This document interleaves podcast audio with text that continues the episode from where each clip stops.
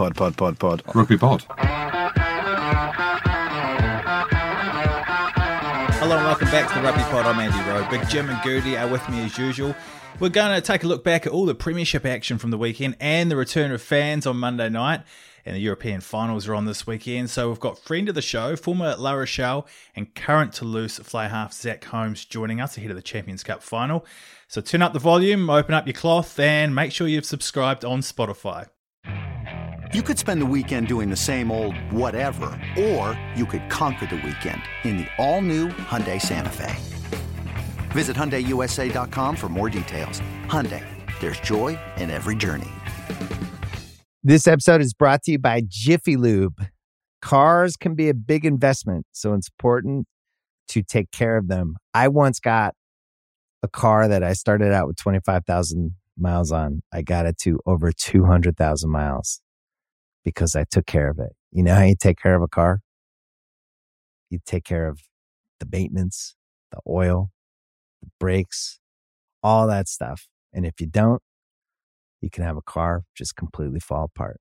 When your car needs maintenance, head to Jiffy Lube. They provide automotive excellence at speed. Get your oil change, brakes checked, tons of other multi care services. It's all done by expertly trained technicians who actually care about taking care of you and your car. Jiffy Lube, car more. To find coupons and start an instant online estimate, visit jiffylube.com. How's your week been, boys? Great. People asking where you were, Jim, on the weekend. Well, we can come on to you in a minute, Andy Rowe. Yeah, he just he was just desperate to get that in. We were going to ask you, Andy Rowe. Well, let's ask him now. Uh, Andy Rowe, how did it go at the weekend? What time did you get? Let's let's get it out of the way. I didn't win it. I got an hour 25, which is uh, still half an hour better than what you did last time.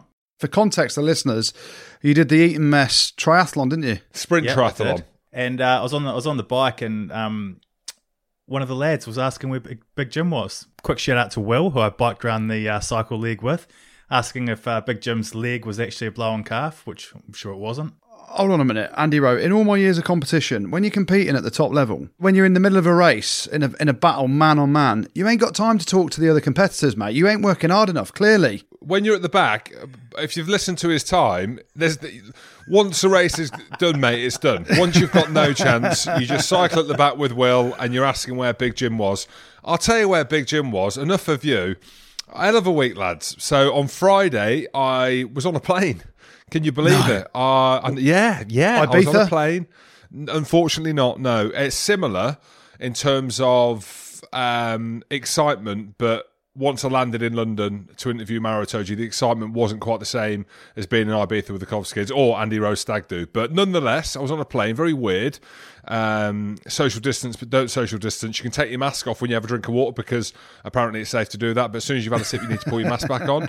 Um, all very weird, but nonetheless exciting. So that was on Friday. Saturday, did the big one.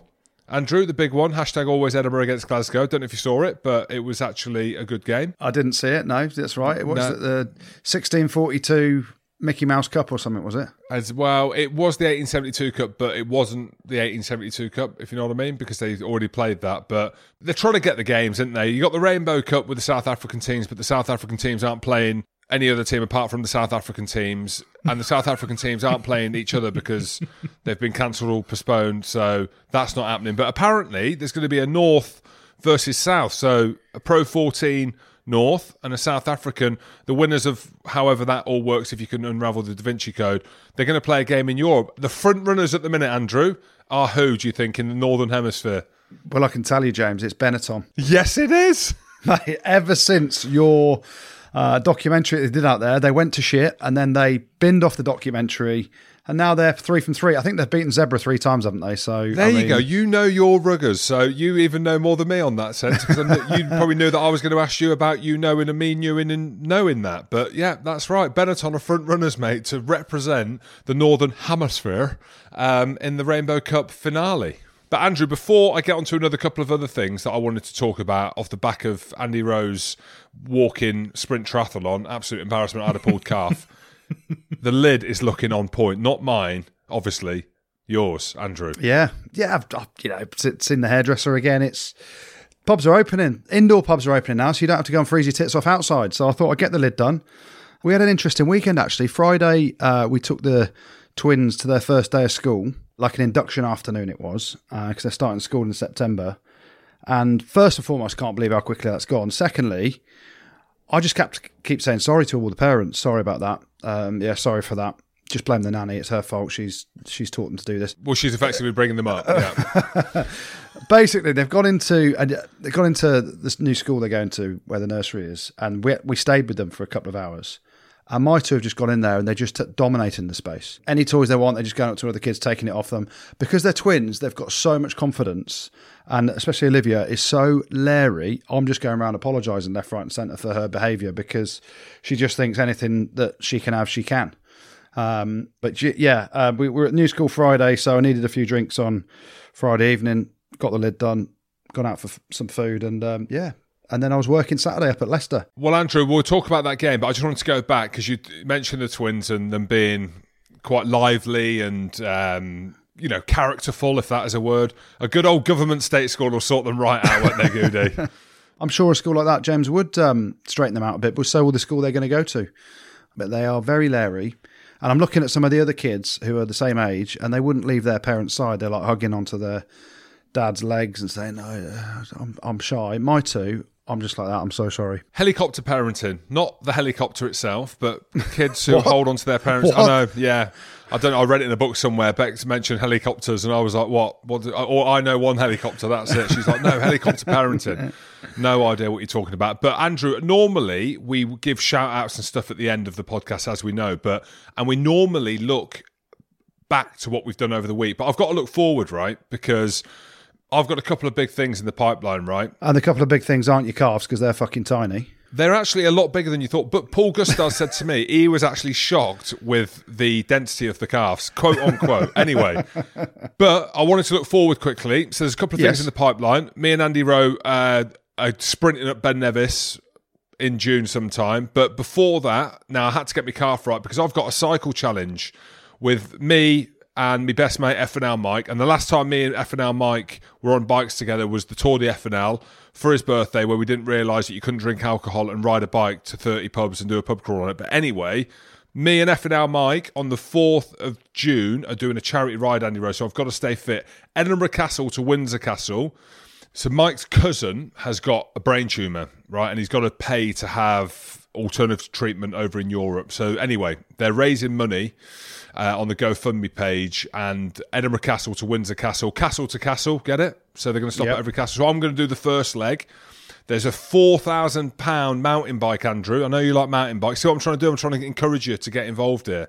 Um, so anyway, anyone who wants to know about that, go to gofund.me forward slash two four double two one nine eight one. I'll post it on social media, but I just want to give them a shout out quite early because they're trying to build a bit of momentum. You can find out how you can win a four thousand pound mountain bike, Andrew. Isn't that exciting? It is. So fourth of June, you're cycling all the way from Edinburgh Castle down to Windsor Castle, are you? Well, I could go from Edinburgh Castle to the other castle in Edinburgh. I don't really know, but um, I could, I, ah, there we go. Either way, it's castle to castle. But I wanted to give F and R Mike a shout out. I know he's been training. You think you look Hagrid, Andrew? You want to see me mate F and R Mike? Um, they don't call him F and L for nothing. So, um, bit of a shout out to him. Get on your bikes. That's all I'm saying. Yeah, and on Saturday I was up at Leicester commentating on uh, the Leicester versus Quins game, uh, where Leicester physically dominated Quins. I think Joe Marler was playing. I don't know. I didn't hear a lot of him. He tried to give some banter to Ellis Genge, and then two minutes later, Genge scores. So, um, what about Genge though? Is like is he out of contract or what? Because he is monstering people. so it's quite ironic. You know, Genge had a big game to be fair to him, and there was a stage in the match where Genge was sent to the sin bin, Dan Cole was sent to the sin bin. Um, so they took off Nemani Nadolo to bring another prop on. And I thought, first and foremost, I thought, don't take Nemani Nadolo off. Just get Nadolo on the scrum, boys. It'll, it'll increase the weight tenfold. Uh, but Nadolo's come off for a rest. And as they go back on together, I've looked at Nadolo and I've looked at Genge as they're running on next to each other. And I'm like, Genge looks like a 14 year old boy stood next to a grown man. And then Genge was just monstering people left, right, and centre. He's posted a few pictures of his arms that look massive, and all in my head, all I've got this vision of. At the time, I thought he looked like a 14 year old boy stood next to Nadolo, but what a game from Genge. Um, yeah, so hard. He was abrasive. He, the yellow card, it, it is a yellow card because of the way uh, it's been refereed now. A shot to the head in a clear out. You know, some people saying it should have been nothing. Some people saying it should have been red. He came back on, and then I'm thinking he's going to explode here. It's only going to take Joe Marler one second to wind him up, and he's gone. Red card. But no, Genge then powers through about 15 tackles, scores a couple of tries, scored a try from a tap and go when Matt Symons was trying to hug him up high. I mean, just get your head down there, son. Um, Leicester dominated them physically.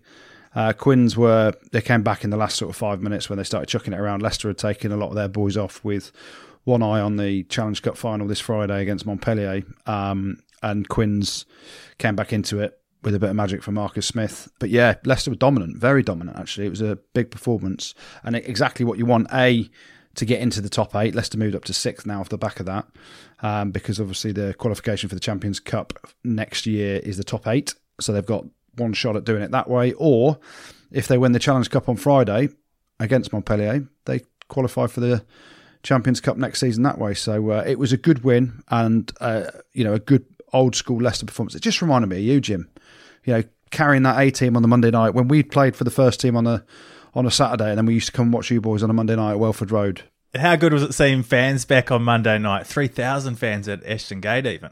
Thought it seemed like there was more there. Maybe because we've not heard any any of them, and they were just roaring like bears, weren't they, me old barebacks? But um, I thought it was great.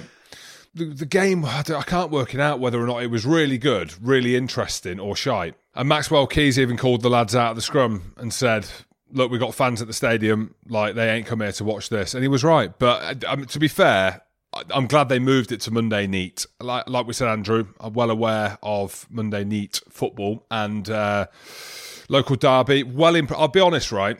I tweeted it. It could have been 80. Bristol could have had 80 points on that scoreboard, yeah. right? With the amount of tries that were disallowed. Gloucester, from where they've come from, right? at the beginning of the season and all the turmoil they were under with you know the coaches and uh, all that drama around Danny Cipriani or whatever, they got balls.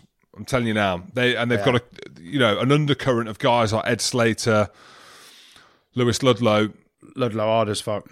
Yeah, like they've got these guys that are in that team, like Billy Twelvetrees fronted up as well physically. Played very well. Played very well at ten you think they could have just folded. And, you know, when they went down to 13 men and you've got a scrum on your own try line, right? And you've got Semi, my old Semi, who is absolutely shredded. Um, and you've got Piutau and you've got Malins on the wing and you've got just talent littered everywhere. I, you know, I saw enough in that part of the game at that given moment where they held them out and, uh, you know, Piutau was held up, not the ball on. I don't even know what happened. There's so much that was going on and so many drop balls over the line and held up that I actually saw enough underbelly that I think Gloucester are going to be all right. Bristol, I mean, what do you take from that game, really? Uh, you know, is it an over arrogance? I didn't see Pat Lam's interview after, but I mean, it was embarrassing. yeah. So, so, was it embarrassing? It was comical, I think. Comical, it, it, yeah. it was yeah, it was hard to work out, but I mean, it would go back going back to the fans bit I mean, it was quality to see fans back in and Bristol fans as well. What having not seen their team as good as they've been this year live, I think it was class for them. And they they they, they were quality Bristol, even though they spurned about eight chances, and some of them were down to great defensive work from Gloucester. Others were, I mean, Charles Piutau's done a Freddie Burns, hasn't he? We love Freddie Burns. He's loving and living his best life in Hawaii right now. I mean, to tell his social media that every two seconds there's a, a new picture of him in Hawaii. And why not? Because he's been locked down in Japan for quite some time. But Piutau's just jogging in, isn't he? I think it was Moyle that came back and knocked it out of his hand as it before he'd even put it down, but over the try line. So, listen, this Bristol team, when you got Chris Vui running it from his own 22, Domi in about 15 players, and then putting Piutau in for one, they got the lot. They could play any which way they want in terms of chucking it around. We've got Sheedy doing round the back passes. He was quality. Um, Yorin was on fire as well. Um, you've got the worldies of Radradra and Piutau. Nalango's got to come back as well. He's a deadly finisher. What they need to, is just sometimes a bit of temperament, and you get to. They're going to get to a, a home semi final. So it depends who they're going to play against in the semis. You know, they if a team stands off them, and I've noticed it's going to be Quins or Sale, whichever one it's going to be, who's going to go down to Ashton Gate. Both those teams are trying to come with a bit of line speed. If it's Sale, then it's a different proposition because Sale nutted out a victory down there.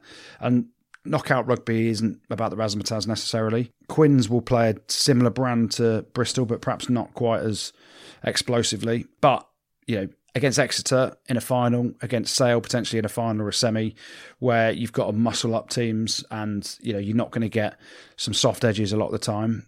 You've got to be way more accurate than they were, but it, they're a great team to watch, aren't they? Um, and all I'm thinking is, I just keep going back to you, Jim, going. You were questioning their salary cap, weren't you? Why are you being horrible, Jim? Just let them enjoy how good they their are. salary cap. All I'm questioning now, this is a shout out, but almost a call out as well. Nathan Hughes, he's got a blue mop coming out the back of his head. well, he's doing it, I think, to raise awareness. It was Mental Health Awareness Week last week, wasn't it? So it was that was the reasoning behind it. But just watch Nathan Hughes. He loves looking at himself on the big screen. He He spends he spends the majority of his game either barreling people over and then watching the big screen and thinking, "Oh yeah, look good," and then he'll set, turn to someone to try and say something, look back to the big screen. Do you think they caught that? He's one of them players that loves the camera and he goes looking for it as well. So um, Danny Care's one of them as well. I don't know why I'm calling out Quins players, but but yeah, Nathan Hughes takes some stopping. Just going back to the impact that fans make, having them back in the stadium, do you think they make a, made a difference in Newcastle's win over Northampton? Yeah, I think they did. But also, um, Saints, what are you doing? What's happened there? Two weeks ago, Saints are right in the mix for the top four. They've lost at home to Gloucester, where they got their pants pulled down. Then they've gone away to Newcastle. Games that you actually think you, are, nailed on victories if you're a top four team. And it all came down to one scrum. It wasn't a, a great game. The Newcastle fans made a, a big difference in terms of the noise. But anyone that gets a chance to watch some of the highlights, have a look at Newcastle's try in the second half and basically watch. You want to see a scrum go in reverse? Oh my skates! They're on roller skates. like rugby. Northampton scrum. It was their own put in. They got driven back about five or six meters off their own ball, and then Newcastle score in the corner, and that was the difference. It wasn't a great game, but Newcastle are very dogged up there. That's the top four done and dusted now, isn't it, with Northampton losing? Yeah, hundred percent. And the fact the fact that Quins got two points in defeat at Leicester, it- something miraculous would have to happen to Harlequins, lose all three games, um, and Saints win them all. Which you know, let's hope. Let's. Oh God, why are you being horrible, Jim? I can't believe Quins are going to be top four. Well, they are actually. Do you know what? I um I met Billy Millard after the game uh, on Saturday. What a lovely bloke. Uh, first and foremost, and I forget it's such a small world rugby. He's like, oh Andy, do you remember when we met in Australia? And he was coaching Sydney University years ago, and I, I went to watch a game out there when I was on tour with England. And he's like, oh, we're having a chat. I had no recollection of. I was probably on the piss, so I probably didn't even have a recollection of being at the game. But uh, yeah, Billy Millard, lovely bloke, uh, and Quins. They've made some moves. They've got their coach lined up. I think that'll be announced over the next couple of weeks. Who? I don't know. If you were to say who do you think it might be, give me a hint and I'll say it. I know. I don't know. I generally don't know. I've been racking my brains. I was like, Why I is was like, why on, smiling then? I was like, go on, Billy, let me know. And he's like, nah, mate, it's one of two. And I'm like, you know who it is, don't you? He's like, yeah. I thought they'd keep Nick Evans. They're looking for more of a because there's a difference, isn't there? Right. So Billy Millard is overseeing rugby operations at the minute, and he's just letting the coaches do what they do. But you know, a director of rugby, head coach slash rugby operations manager, you've got so much stuff away from the field to do, which Nick Evans ain't going to want to do. Nick Evans is, and Adam Jones and Jerry Flannery, those boys are on field coaches, proper, decent coaches that have got so much experience around the game of winning, losing, you know, different areas of expertise, contracts and recruitment and all that stuff. It's a whole different job, isn't it? Who do you reckon though? Come on. I, don't, I generally don't know. Conor O'Shea's coming back. You what? No, I, I, Conor. It wouldn't surprise me if Conor O'Shea goes back there, but I don't think it's him. Well, the battle to qualify for the Champions Cup looks like it will probably go down to the final day with a load of teams still in contention, and Wasps, Goodey, are still in the hunt. How? How? Mate, we're in the top eight now, pal. Um, yeah, massive victory over Worcester, who haven't won a game since October or something. Jeez. Yeah, it was. Mate, Wasps actually started all right. Uh, I think they got 13 0 up, 13 3 up, came out after half time. Worcester dominated them for 15, 20 minutes, took the lead. Then Ben Morris gets sent off uh, for a, a shot to the head of Ollie Lawrence, which, you know, Dan Robson's had a bit of a moan about it because he thought they've seen yellow cards for uh, them, similar tackles, seen red cards. It, I think it's a red. Um, but they just went back to go, Jim, went back to the go, the driving go, the driving line out. That won in the game. Uh, Brad Shields played very well, and they're back in the top eight. So um, Worcester, and I said it last week, Worcester haven't won a game since the first game of the season. They've announced today that Jonny Bell's leaving Glasgow uh, to go to Worcester next year to be the defence coach, and he was a hell of a defence coach at Gloucester. So, um, yeah, things are looking up for Worcester fans in terms of performance, uh, but unfortunately not in the wins column because they lost another game, although it was a close game. But Worcester in the top eight now, so uh, It was Ash's fault. Yeah, It's blame Ashley's Ashley. fault, He, did, Andrew. he didn't. He didn't play again, I don't think. But Yeah, there well, yeah, but his influence, his negativity on the team is just bringing them down. And Sale ground out a good win at Bath on Friday night as well, didn't they? I thought you were playing for Sale, Jim. Which one? Who? Where? Well, they gave 20 penalties away in the whole game. It might have been 21, it might have been 22. And I just thought Jim suits that team. Just give penalties away, yet you still win. It is quite comical, isn't it? Actually, like you're looking at how Sanderson's interviews after, and it's you know, can you carry on in this vein, or is it going to come back to bite them like a shark? Oh, get you. See what you've done then. God, My analogies are they're back, they're back. Of course, um, we've mentioned it before. With Al Sanderson going in there, the culture, the shift, the kind. The South Like Africans. it's not, a- it's, it's not, it's not a fluke. The South Africans, it's not a fluke. Yeah. Is it? It's not a fluke that he goes in and you know you get a spike and, and and that's it. And if any team has got an opportunity with their defence and the resilience that they've got, and the South Africans against the Fijians, I mean against Bristol, um, Sale got a real opportunity. However, that however the, the Prem finishes that top four, big fan of Sale. Don't really know what to make of Bath except they're getting rid of the best players at Mercer. Trey Bizarre. Did you see AJ MacGinty through the legs? I mean, I couldn't do that. I couldn't do that physically, probably because the belly's hanging down, and also you wouldn't get it through the legs with the piece. But AJ MacGinty at speed through his legs creates a try. Worldy. The zip, you mean? Not not the yeah the zip, the bum bag zip. Okay, let's have a look ahead to the Champions Cup final now, and it's an all French affair between La Rochelle and Toulouse. How do you guys see it panning out? I ain't into it as much. What? Um, yeah, I I, know. I can't wait for it. I genuinely can't wait for it. Really? Yeah. Yeah, I, I, I'll obviously watch it, and it will obviously be absolutely amazing. But I, I, I like seeing a Pro 14 team in there or a Prem team. Like that's you know that's kind of like my go-to every week will be what you know a few of their matches. So it would be nice to see it. The French semi-finals that we saw and the quarter-finals were absolutely village, and that's my worry. Is that Yeah. we're going to get something like that? I hope we don't. I hope La Rochelle just be like, fuck it, lads. I don't know how you say it in French. Fuck it.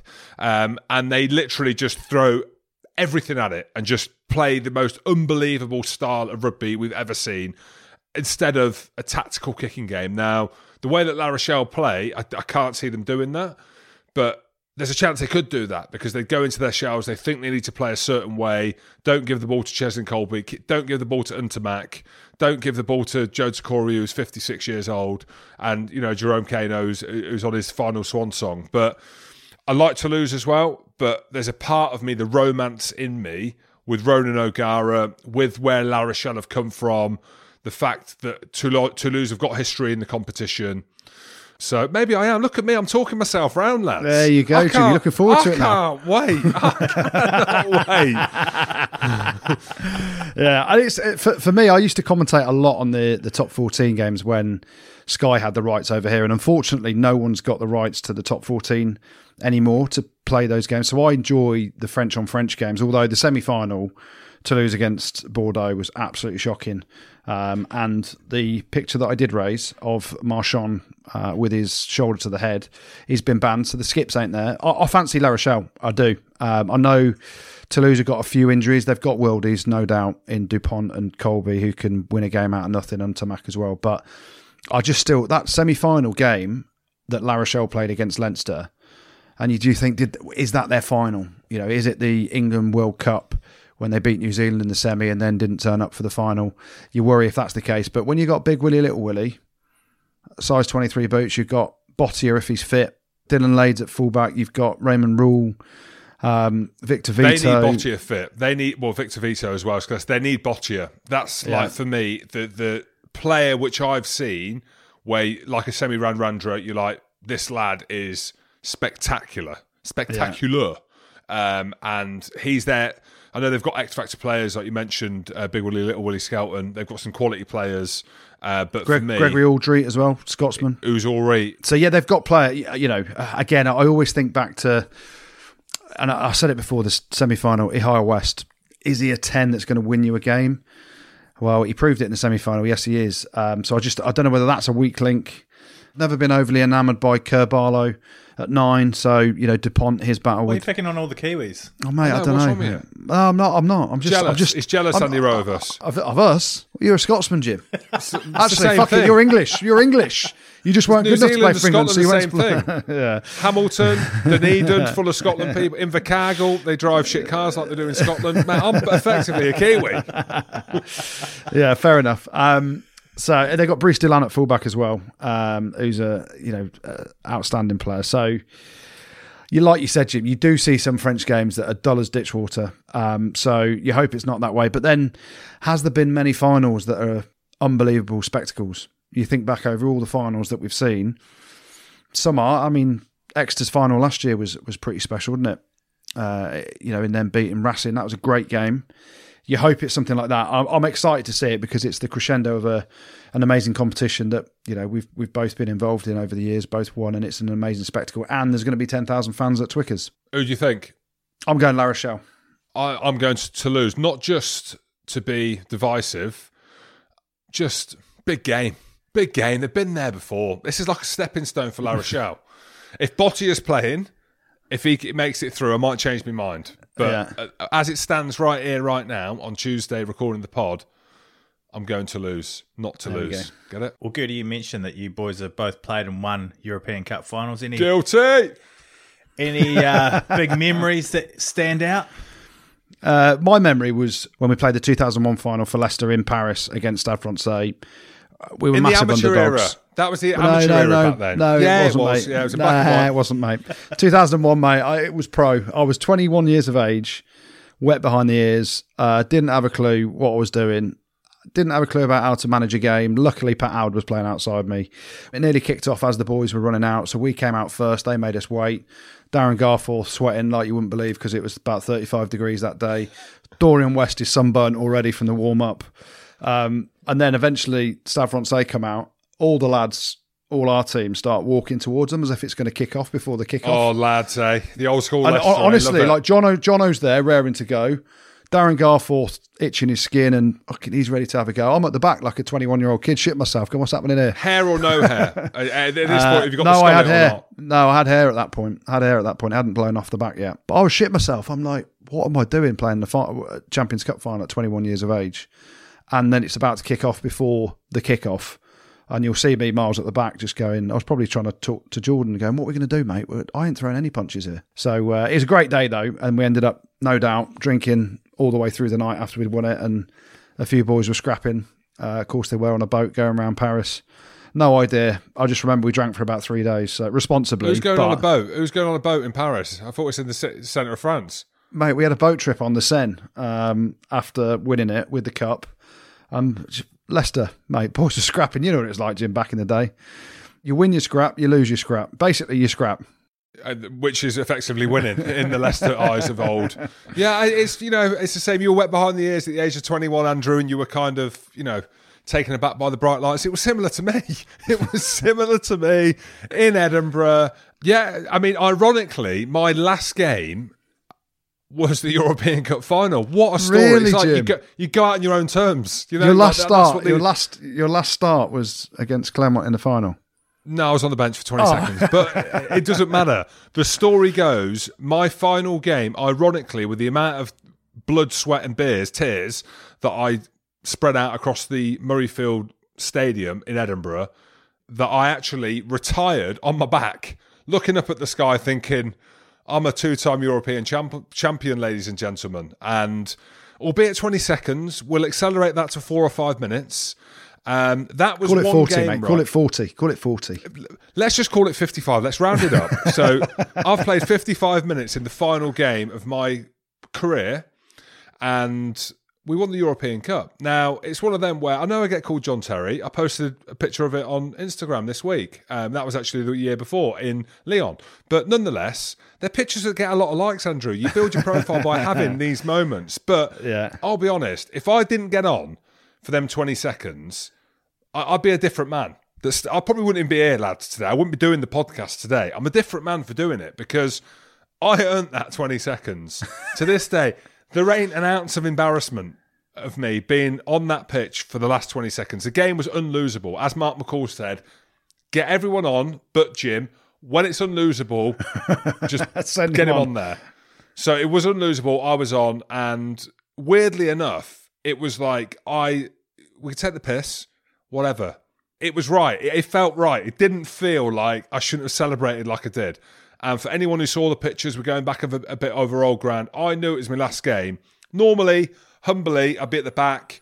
I'm obviously six foot nine with heels, so I don't want to get in the way of you know like anyone else's glory. Fuck off, not this time. the cup is next to me. Owen Farrell's behind me, and I'm like at the front with my hands in the air like that because I knew it was my final moment. Marketing, it kept me in the public eye for the next year at least, and uh, they're great. You know, the Euro- European Andrew, as you know, you've had some unbelievable experiences in them. It's it's like the Six Nations and the Lions tours and all these things. The romance and the history in it. It's wicked to be a part of that. This episode is brought to you by Hotels.com. I was traveling internationally last year. I was in Mallorca. I didn't know the island well. I said, let me head to the north, head towards the water. Let me go on Hotels.com and see what they have available. Something preferably on the beach, maybe even a gym. Not only did I get those things, there was a kids' session with exercise, gymnastics in the water, pony rides, a train. It had everything, and I didn't even want any of those things but at least I knew they were there just in case I changed my mind. And now finding the perfect hotel has never been easier thanks to the hotels.com app. Whether you're looking for a family friendly, right, all inclusive or a relaxing spa weekend, you can find exactly what you need and compare hotel prices, ratings, and amenities side by side. So start planning your next getaway and find your perfect somewhere in the hotels.com app. This episode is brought to you by Jiffy Lube. Cars can be a big investment, so it's important to take care of them. I once got a car that I started out with 25,000 miles on. I got it to over 200,000 miles because I took care of it. You know how you take care of a car? You take care of the maintenance, the oil, the brakes, all that stuff. And if you don't, you can have a car just completely fall apart. When your car needs maintenance, head to Jiffy Lube. They provide automotive excellence at speed. Get your oil change, brakes checked, tons of other multi care services. It's all done by expertly trained technicians who actually care about taking care of you and your car. Jiffy Lube, car more. To find coupons and start an instant online estimate, visit jiffylube.com. This episode is brought to you by Anytime Fitness. We're not all professional athletes, but we all have health goals. That's why Anytime Fitness gives you access to personalized plans and support from a coach. Plus, you can track your training, nutrition, and recovery progress with the Anytime Fitness app, just like the pros. With 24 7 access to more than 5,000 gyms worldwide, get more from your gym membership. Visit anytimefitness.com to try it for free today. Terms, conditions, restrictions all apply. See website for details. Well, we can have a chat now with a friend of the show and a man who's perfectly placed to give us some insight into the Champions Cup final. Former La Rochelle and now current Toulouse fly half, Zack Holmes joins us. How are you, mate? Good mate. Cheers for having me on again. Friend of the show, mate. How are those bodges? You've got Jim's face. No, my Jim's face, my body. It's just a horrible combo, isn't it? Yeah, I need to get them out. It's sort of started, threatened to warm up here, and then it gives you a couple of warm days, and then you're like, oh, yeah, turn the corner and it's back raining again. But nah, looking forward to getting them out. Do you think with them budgies that um, Cheslin would know who we are? When he looks at them, will he be like, yeah, that's Jim Hamilton, the legend from the rugby pod, and that's that bloke Andy Goodey who had no hair, who's now got hair? Would he know or not, do you think? I haven't worn them around the around the club, so maybe uh, I should should get them out there and see see what the reactions are. The Frenchies love a bit of uh, budgie smuggler, do they? I'm sure they they have to wear them to the swimming pool, don't they? You're not allowed to wear shorts over there, so you could you could sell loads of them. They're pretty big around the Toulouse boys. Actually, they've done a few custom ones. Um, few, so there's actually yeah, most of the boys are running around with some, and they've got I think give a discount for the Toulouse boys. So yeah, there's some quite a few running around. I'd need to put about three pairs of rugby socks down there, to be honest. I look horrendous, horrendous in a pair of budgies. And it's nothing to do with the legs or the belly. It's it's, it's cold. Normally, when I put them on, it's about minus five yeah, or six. That's, so that's, that's, that's my problem too. so how are you, mate? Obviously, huge week uh, for the club, for yourself, for um, you know, European Champions Cup finals don't come around too often. Um, how are you doing?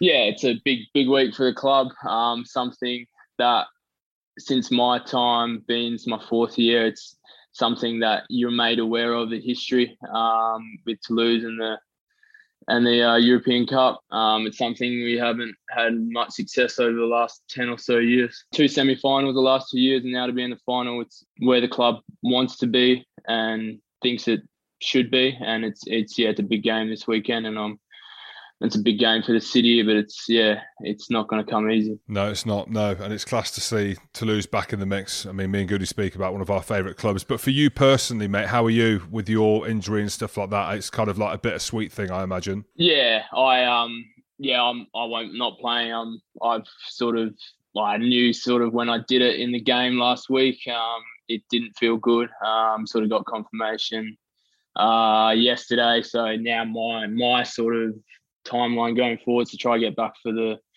top 14 finals. Um, yeah, it's yeah, I've had a few days to sort of dwell on it now. Um, but yeah, it's sports, rugby. I've played in a lot of games this year, and I'm grateful for that. Um, been able to play in quarterfinal, semi-final, even uh, in big games, uh, game against Munster. So I'm grateful for those go at those opportunities, and I'm sure what the, the, the 23 that go out there will um, yeah, we'll get the job done this this weekend. Yeah, how is it, Zack, as well with, with that? Because if you boys win at the weekend, now I've been on the flip side of this.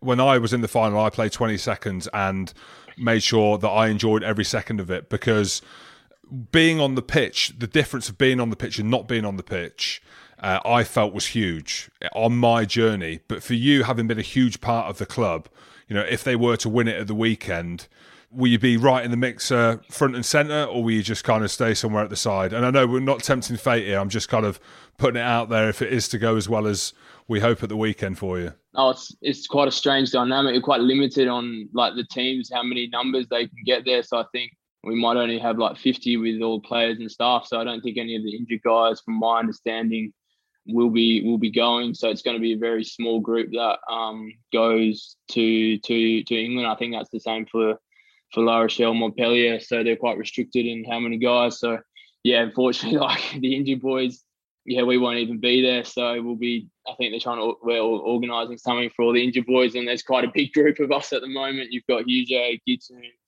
um, plus yeah, there's probably about 12, 13 guys in the um the the infirmary at the moment. So yeah, it's it's more disappointing that we can't be there to support as well. But I think for me personally, it's, oh, it's I, I, missed the top 14 final a few years ago through injury as well. Um, so yeah, it's, it's a bit of a double double blow in that regard, but that's just sport, and I've sort of understand that. Well, the reason Jim asked that question is because when Saracens won it and he admitted he played 20 seconds, he literally it was like he was lifting the trophy.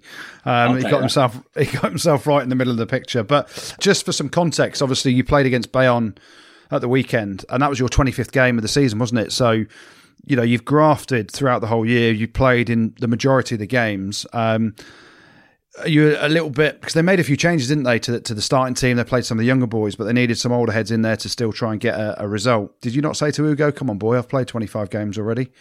Uh, I need to rest up for the final." It's it's difficult now looking in hindsight. I felt good going into the week. I had no problems playing.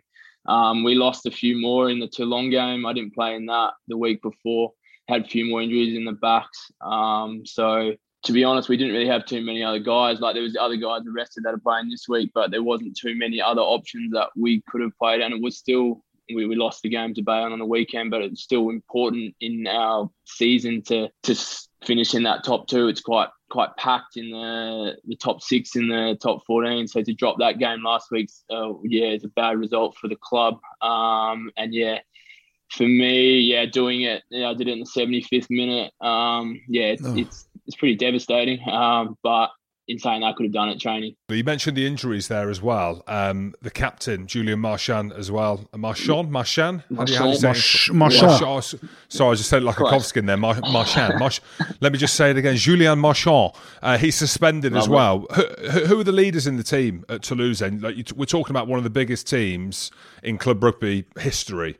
So when we look at it, we look at the superstars, obviously, and we can chat about them. You know, you Cheslin Kolbes of the world, and you know Ntamack as well, who I'm sure is a leader. But like, who's the backbone in that Toulouse team that are leading the charge? I guess Ju has taken over that that leadership since he's come into the team. You've got the older heads. You've got oh, you've got Jerome Kaino. You've got Joe Tekori two of the old, two oldest guys in the in the group who have so much experience. Uh, Jerome doesn't say too much, but when he speaks, you listen.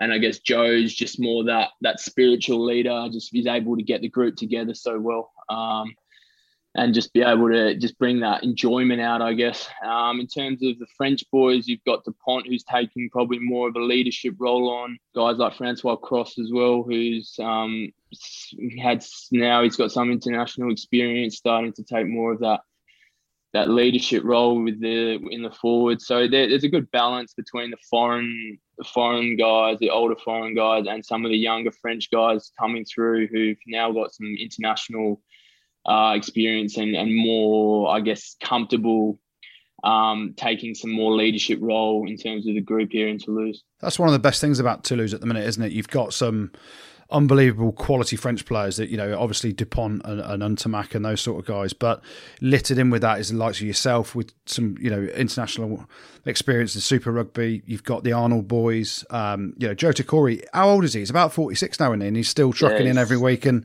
and monstering people.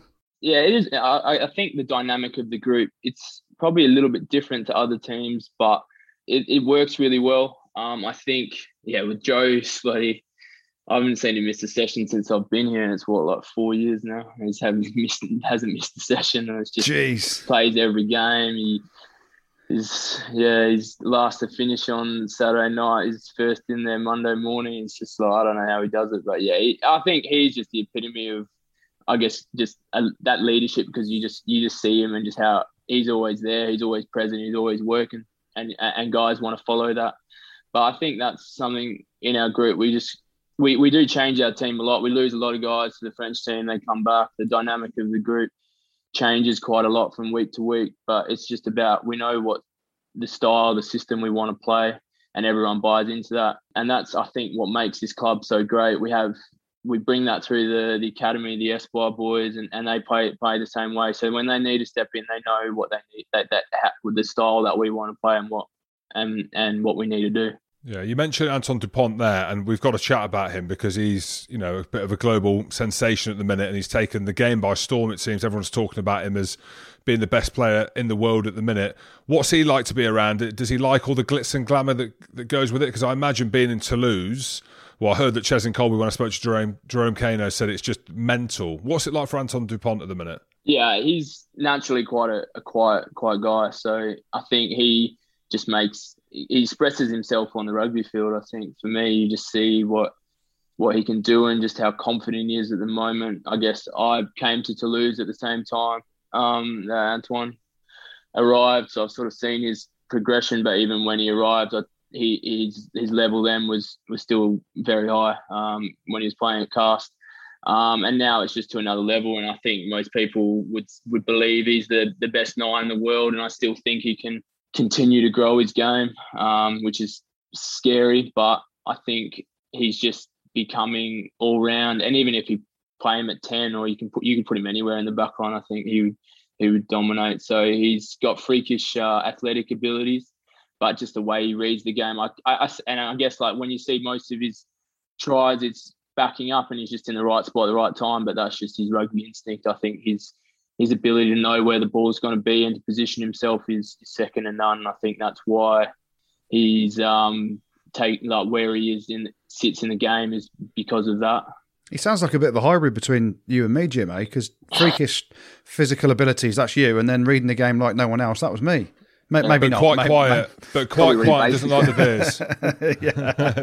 beers. Tell me then about training because you know when you've got Dupont and you've got Cheslin Kolbe, you've got a back session, you're playing touch. I'm just thinking, just get on their team and you're definitely winning. Is there a bit of that that goes on, or is it you know a bit of fun? Do the, the top boys get split up a little bit? Usually they just divide the group in half, so it's just whoever grabs the bibs first. You see those boys grabbing the bibs, you just try and get in as quick as you can. But... I'm more interested in the glitz and glamour. Zack, I'll be honest, mate. Talk to me about Cheslin Kolbe then. Uh, I ain't bothered about the final at the weekend. I just want to know is he a good lad?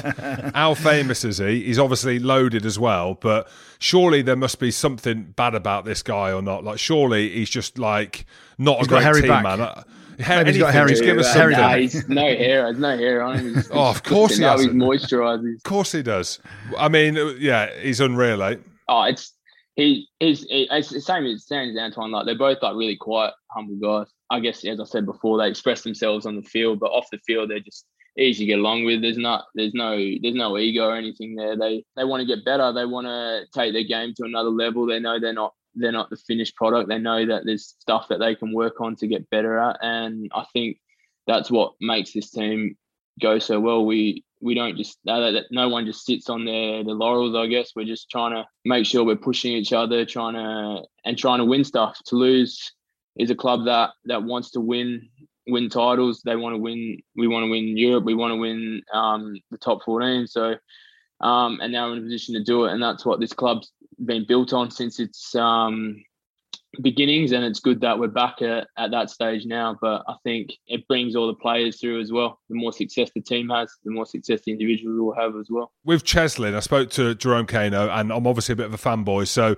if you can go out with one of them in terms of you getting to the front of the queue, as in like I do in Edinburgh, and all the boys are following me, like who's the Pied Piper in Toulouse out of them two? So who are you walking down with? It's like I'm Cheslin's mate or I'm Antoine's mate. I probably Cheslin just off the back of the World Cup. I think he's probably got a bit more, bit bit of Roc Nation as well. He's probably got a little bit more street cred. I guess. Why is that? Yeah, yes, yeah, yeah. Roc Nation. I hang out more with Cheslin generally, but I think Antoine flies a little bit more under the radar. But I wouldn't mind just going off his coattails as well. Uh, let's chat about La Rochelle then, because um, you know a lot of our listeners will know about the top fourteen, but you actually started when you first came over at La Rochelle, and you were part of their initial journey, weren't you? You finished top of the top 14 uh, when you were at the helm at 10 before you move over to Toulouse. It's been a, a phenomenal journey for La Rochelle as well, hasn't it? Promoted kind of not so long ago, and then all of a sudden they're in the Champions Cup final. But there's been this progression. There's a lot of changes happen at the club. They've got a massive team, haven't they? You got a bit of insight? Is there a bit of banter going on between you and a few of their lads before the final this weekend? Because you'd have played with a few of them. Yeah, it's a, it's great for the club. First of all, I think it's a, I didn't know much about La Rochelle before I came to France, um, and then just arriving in the city, it's it's an amazing rugby play, rugby town. Like the supporters, just every game, just make um, the noise that they get in that stadium. I've never haven't heard anywhere else, and I think since I've left to see them continue that that growth into where they are now, and one of the strongest teams in France. I think it's it's great for the club and great for the, the city. But yeah, no, I'm still quite close to quite a few of the boys. Quite a few of the boys. I mean, I'm getting married at the end of July, so it's quite a few of them coming to the wedding. So they might be uninvited if they um, win this weekend. But no, it's um, no, it's it's it's good for all them. I think um, I, just just the style they're playing as well. I think it's just really attractive rugby to watch. Um, it's the game against Leinster is probably one of the best rugby games I've seen in the last last few years. Just just what they were able to do to Leinster. Watching that was yeah quite special, I guess, and especially being from there. But to miss this opportunity to play against them, and I think Toulouse La Rochelle games over the last three four years are, are always quite quite entertaining. So I hope that's the same this weekend. Well, I'm actually hoping that La Rochelle win the match now because it means that some of the lads can't go to the wedding. I love a wedding. Yeah, I love I've a stag do. I'm stag happy do. to come. Might need, might need Australian, but I've lost, I've lost, lost all my Australian, all our Australian um, guests. So we we haven't got too many people coming anymore. Stag do. That's all we care about, mate. yeah, exactly. I, will get walking. But uh, Zack, as well, just on the La Rochelle and the kind of influence of guys like you. I know I'm going to call you a foreigner, but you're now a French citizen. We can talk about that after. But Ronan O'Gara, Jono Gibbes, the kind of Shaun Edwards with France, the, these foreign influences on these teams now. You know, you Finn Russell going to Racing and, and, and the kind of foreign influence that they've got in their team now it seems to have changed the face of French rugby. With all due respect, we know the talent in France, the talent pool's huge, but I think now the owners going out with what they know in, in the kind of French mould of coaches has just added significantly more quality and professionalism to the teams, and you've seen that with La Rochelle. Yeah, I, I agree with that. I think, um, yeah, I'm watching La Rochelle and just seeing how Ronan and Jono set up the team and the detail, and it's definitely more, I guess you would say, English than than traditional French. Um, but there's been a shift in that, I guess, with quite a lot of the French teams over the last few few years in, or in terms of having more detail. But the way that Ronan, I guess, who's running the attack, is able to set up based on probably his time at the Crusaders as well. You can see some similarities similarities with that. Getting the oh, they've got some phenomenal athletes um, and able to get the ball in their hands and, and play through the line. Try not to, I guess, um, create too many rucks and play standing up. But I think, yeah, that shift with yeah more and more so Anglo-Saxon influences has helped um, French rugby. There's not going to be a total total change. You need to keep that, I guess, that French flair. You want to keep that instinctive side. Just adding more detail and having, I guess, a bit more accountability with some decision making stuff has, I guess, helped um, minimize the fluctuations in performance. I guess. All right, Zack. Well, thank you very much for coming on the show, mate. Best of luck uh, to Toulouse this weekend, and on a personal level, your hammy, and hopefully you get another chance to lift some silverware in the top fourteen later in the season. Cheers, boys. Thanks for having me on. Cheers, Zack. Tell Thanks, Cheslin I was asking for him. Cheers, mate. Tell him I was asking for him. Cheers. top Thanks, man, mate. Top lad. top bloke. Yeah, he's a top bloke, Zack. Got a lot of time for him. Um, I feel inferior. I'll be honest. When I see him on Zoom now, I'm a. I mean, it's we're recording slightly later. I look slightly older. I'd say I'm maybe a, a seven out of ten tonight. He's a straight eight or nine. He's a straight nine. out of he's a nine, nine, I- nine and a half years, mate. Nine and a half. I'll be honest. When Carl Fearns was on, I was peacocking.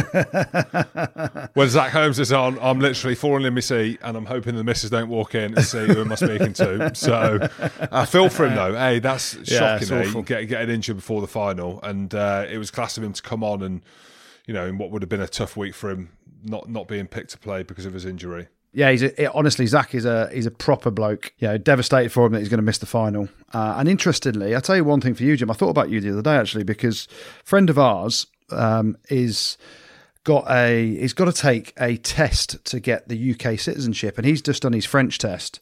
Um, and we were going through, we're chatting over the phone. They were like, "Oh, look, try doing a UK citizenship test to see if you know any of the answers." I had no clue about being an English or a British citizen for the test that we do. Imagine doing it in a foreign language as well. Imagine trying to learn stuff I'll about pass. France. I'll probably Mate, pass. mate, no chance. So uh, yeah, um, he's a he's a great bloke, and uh, fingers crossed he gets fit before the end of the season, and they're in a, another final that he can play him. And let's have a chat about the Challenge Cup final too, because your old club Leicester are up against friend of the show Philippe Saint-André's Montpellier. How do you see that? My cracking old on? club, Mate, Go- divided old club versus old club. Yeah, no, Divided there's not. for you, Jim, is it? No, that's not. No, no. You got I hell, want you got hell of a Montpellier- payout from Montpellier though. yeah, I, you know it's an interesting one because Montpellier is so up and down, but you saw again they win a semi final away at Bath, showing a bit of resilience and a bit of forward power. So you just don't know which Montpellier team are turning up, do you? I don't think it matters. I think I think Leicester. I can't believe I'm saying this from where they've come from. Are way too good for Montpellier, as Yeah. in way too good. From what I've seen Yeah. with Montpellier, I know friend of the show Philippe, and we've got Alex Lozowski there, and probably a load of other lads that listen to the show and absolutely love it.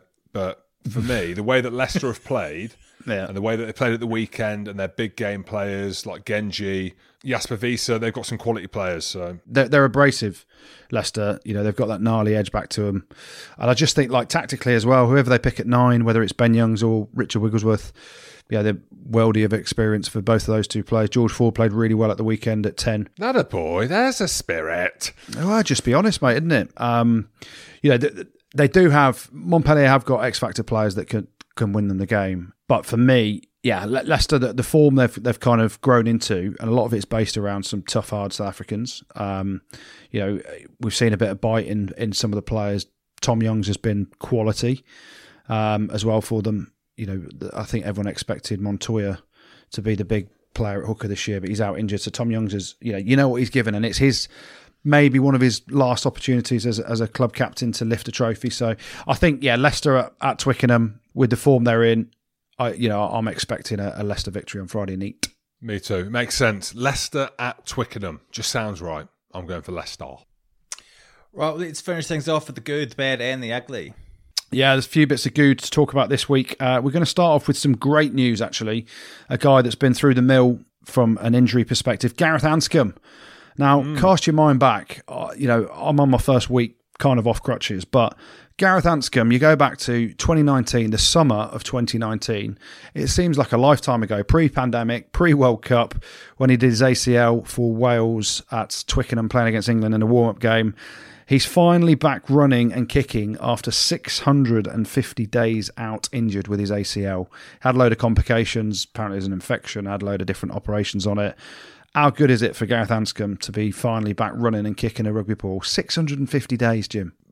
In the Bible, that's a long time. In rugby, that's an even longer time. No, I, I feel for him. Like, I genuinely, yeah. you know, it's hard. One of the standout players in Northern Hemisphere, and you know, injury is not good for anyone. But to be out that long, mentally, it must have been really tough for him, or it is still really tough for him. I imagine. Yeah. So great news that he's back running and kicking a rugby ball again. Um, if that was me or you, Jim, our contract would definitely have been torn up.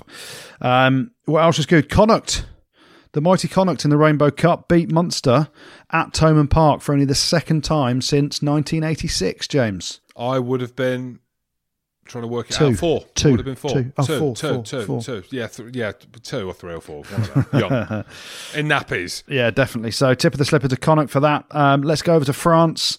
Uh, and Bayonne, we spoke to Zack Holmes earlier. Bayonne have been in the bad plenty of times this year. They've been garbage at times, but they beat Toulouse away from home, 32 points to 28. Yes, Toulouse rested a few boys, but a massive victory for them takes them out the bottom two in the top 14 let's go to the Premiership then, shall we? Uh, Leicester Tigers, we've just spoken about them and how they've come in some decent form towards the back end of the season. They got a final this weekend in the Challenge Cup, but they physically dominated Harlequins at home this weekend uh, to get them ready for the Challenge Cup final. Some big performances. Ellis Genge, Nemani Nadolo um, were, were fantastic, as was George Ford.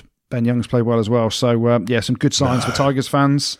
Uh, what else was good? Sale, we spoke about them earlier in the show showed a bit of Northern South African grit to beat Bath down at the Rec, um, even with Jim's 21 penalties that they gave away. Always got to get one of my old clubs in the good. Of course, we have the Falcons, the Brave. mighty. Oh no, not brave. They lost. They lost. But the mighty, mighty Newcastle Falcons uh, ended Northampton Saints' playoff hopes, winning 18 points to 10 at Kingston Park. Tell the scrum that.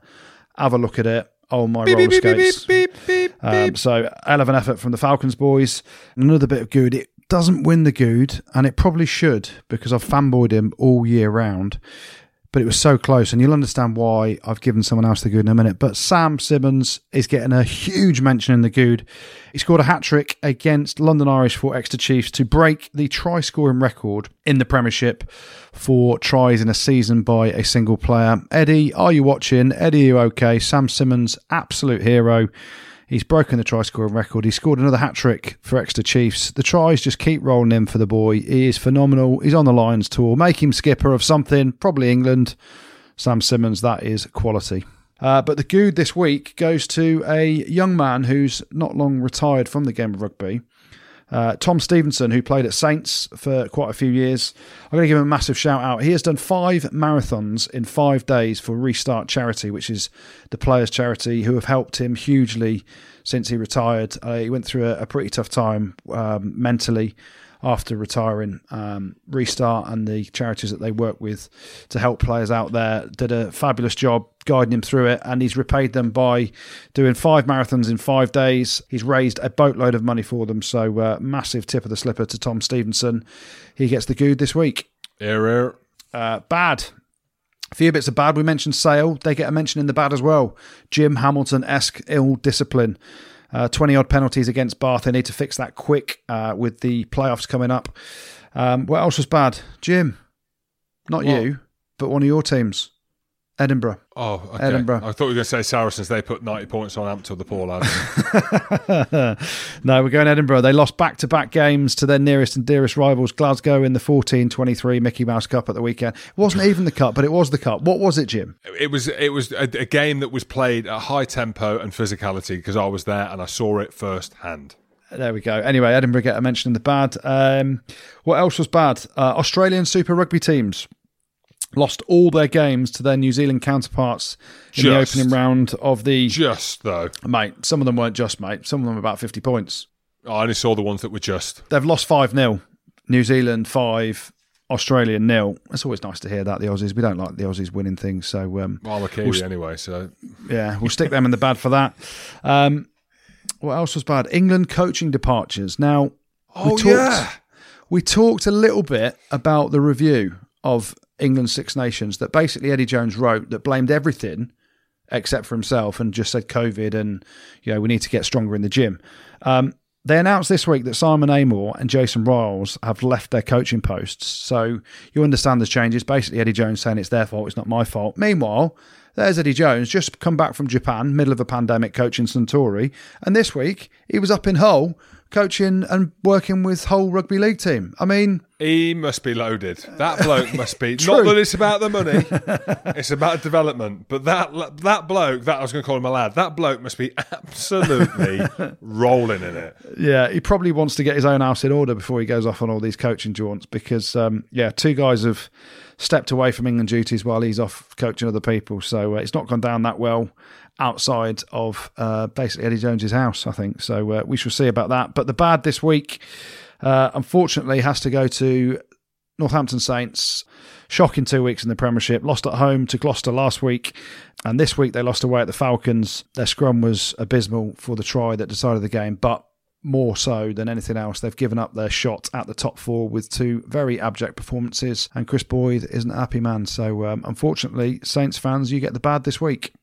Uh, then the ugly, three bits of ugly uh, this week. Matias Alemanno, the Gloucester second row. Did you see it, Jim? Oh, my tip tackle. Yeah, what you doing? Uh, absolutely no need to flip Steven Luatua on his head. Um, I don't understand why players are still trying to lift a leg and, and flip them up. Just get your shoulder well, in there, son. Well, that's just ridiculous now. Yeah, crazy. So that was pretty ugly.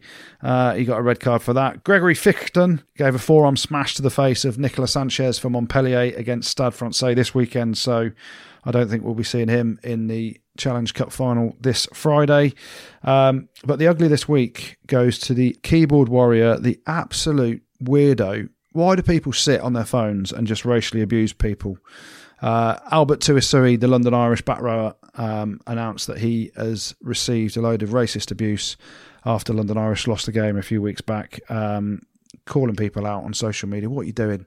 What makes you think you can sit at home, pick your phone up, and just abuse someone racially over social media is beyond me. So uh, that cretin gets the ugly this week. Shocking. Thanks, Goodey. And you guys got a couple of shout outs to finish off with, don't you? Yeah, so I've got a couple of shout outs. The first one being to a club called the Brothers Third Grade in Townsville, Australia. Apparently, they've put 100 points on Teachers West at the weekend. Who gets 100 points? And I thought 50 uh, was good. But anyway, 100 points is, well, it's double, obviously. So it's like 100. Uh, uh, uh. Well, that's triple. But anyway, you know, you know where I'm going.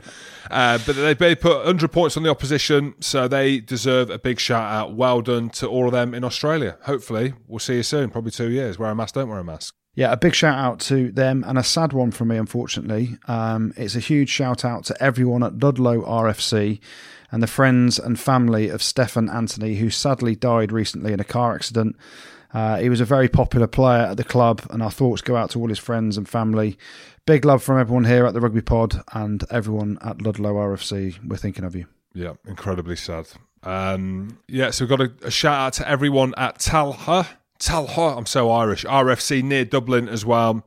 They've had the pictures and posts they use damaged by antisocial behaviour recently, and they've started a campaign to try and find a safe and secure permanent space for the club. It's called Tallaght.